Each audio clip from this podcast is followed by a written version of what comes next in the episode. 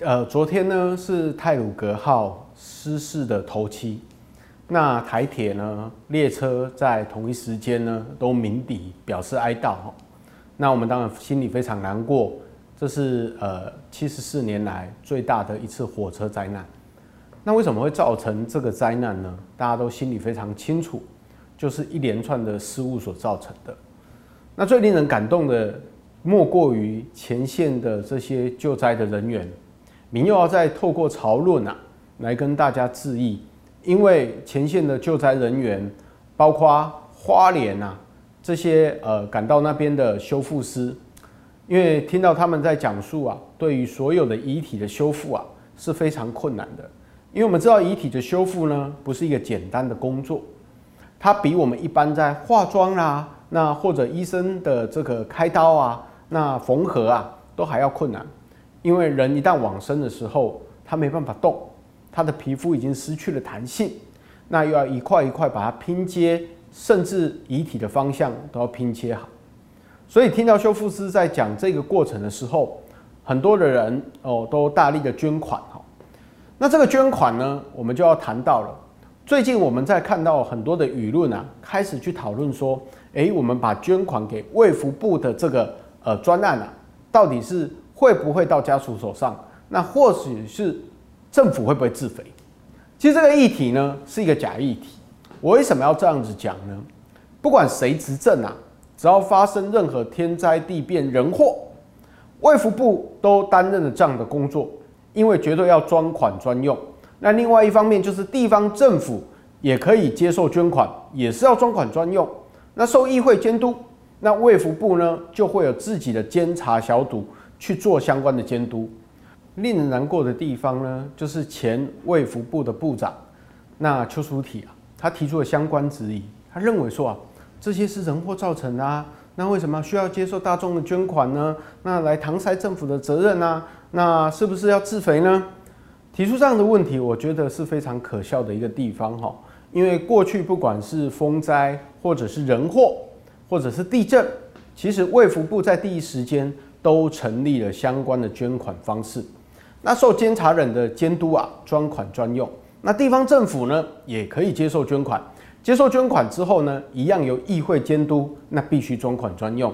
这就是提供捐款平台最大的一个目的。那所以最近的舆论出来，开始去质疑这个捐款平台，我觉得是非常可笑的一件事情，也不应该这么做。所以还好啊，台湾人不是吃素的。因为呢，我发现说，哎，卫福部他前天开记者会的时候就已经有两亿多，那到目前为止啊，应该将近五亿多了。那这样的捐款呢，绝对是会用在呃整个太鲁阁事件，不管是受难者或伤患上面去使用。这一点不免提醒大家，台湾人呐很想出力，不管是要做什么样的善心呐，都希望出一己之力，所以大家都会透过相关的捐款方式。希望能够帮助到应该帮助的人，那所以我想呢，艺人呐也纷纷发起了相关的捐款方式。我觉得这就是台湾社会可爱的地方啊。虽然在政治立场上啊，或许有很多人不太一样，但是对于需要帮助的时候，都会呃慷慨解囊。另外一个议题就让我们讨论到了，到底当天啊这个四月二号泰鲁阁啊撞上这个吊车的事件里面。我们看到了什么应该省思的地方呢？第一个应该省思的地方呢，就是不应该拿这个事件来作为政治口水。国民党中央党部啊，第一时间发了一个图卡，那这个图卡呢，引发了非常大的一个效应，包括很多泛蓝的名嘴啊，都希望说国民党中央赶快把图卡撤掉，因为这时候是国难，这时候是应该要救助。让问题能够解决的时候，可是没想到呢，这个小编真的把它删除掉了。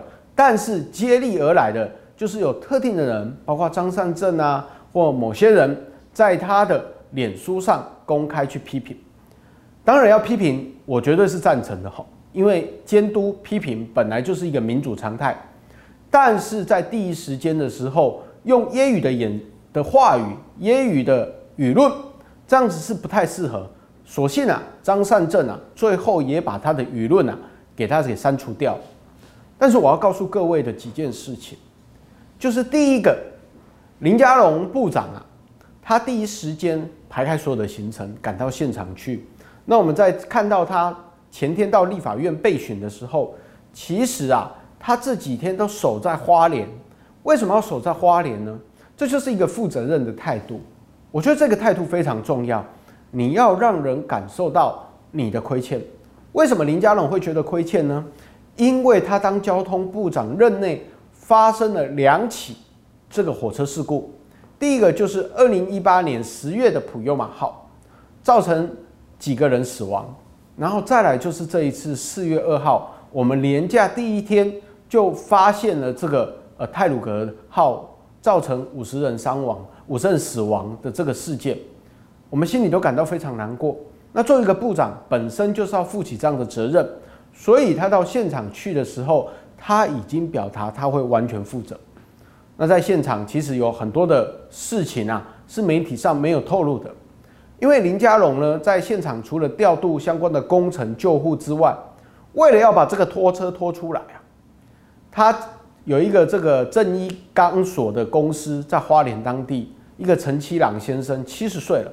他本来是处于退休的状态啊，结果呢，他马上去找佳龙啊，说他有办法利用他的过去经验，利用一些呃重力的原理啊，能够把火车快速的移出。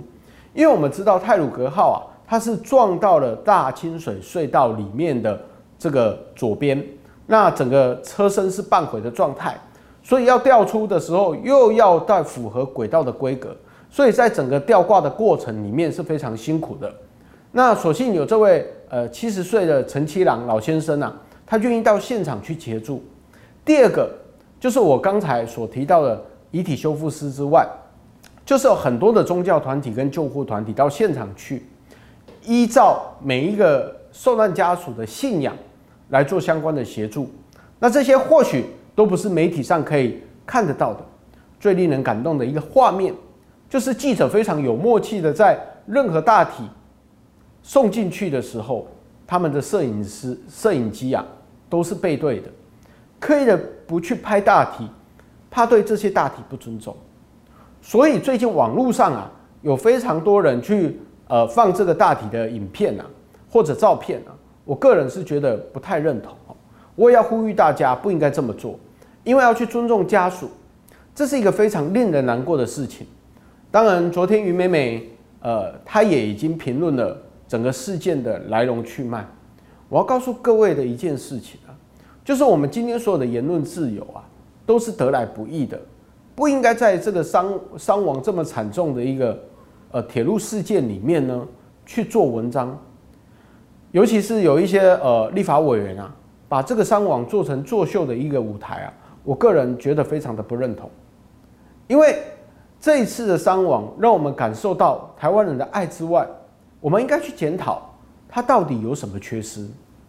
因为台铁这七十四年来，它造成的亏损已经达四千多亿。那交通部其实也有提案啊，或许民营化对台铁会比较好一点。但是有哪一家企业愿意去背负这四千多亿的负债呢？因为台铁现在面临整个转型的问题，需要的是政府大力的协助。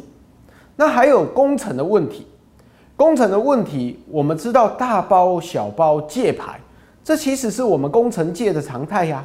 那如果这样的常态在台湾这样子呃扩张的话，对台湾的公共品质的安全到底可不可以？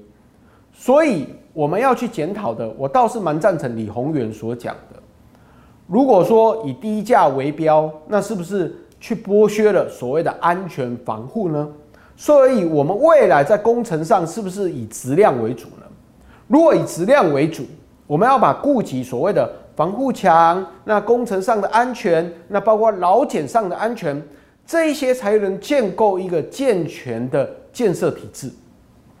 话说回来，台铁的改革，蔡文总统也宣誓了。那既然宣誓了，我也希望说，府院能够加快脚步，去找到民间企业愿意投资，让台铁它过它现在有退休，还有所谓的资产转移，还有活化的问题、排班的问题，这一些林林总总的问题，都是构成台铁今天的负债，还有面临转型的问题。所以呢，把所有的责任推卸掉是不对的，因为这是蓝绿共同要去想办法的。我也希望透过本节目，告诉所有的蓝绿政党，在未来台铁的改革、工程改革的时候，不应该只单单看表面的价格，而更应该准确的去看到安全性的问题。当然，我们对于泰鲁格号的这个失误啊，我们感到非常的难过。那我们也希望这件事情不要再发生。